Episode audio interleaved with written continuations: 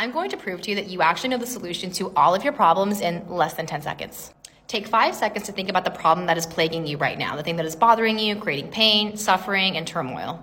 Now answer this question How would you solve this problem if it was someone else's problem? Right?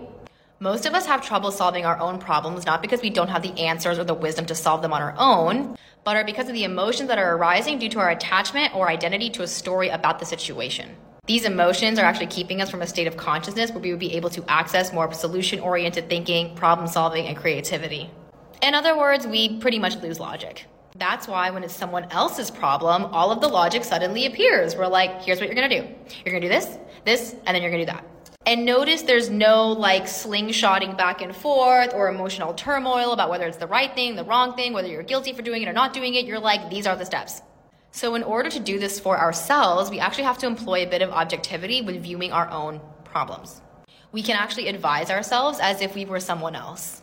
So, the next time you have a serious problem that you're struggling with a lot of emotionality around, I want you to just pause and pretend that it's someone else's problem. And just watch as clarity, logic, and aligned action take worry's place. Shortcast Club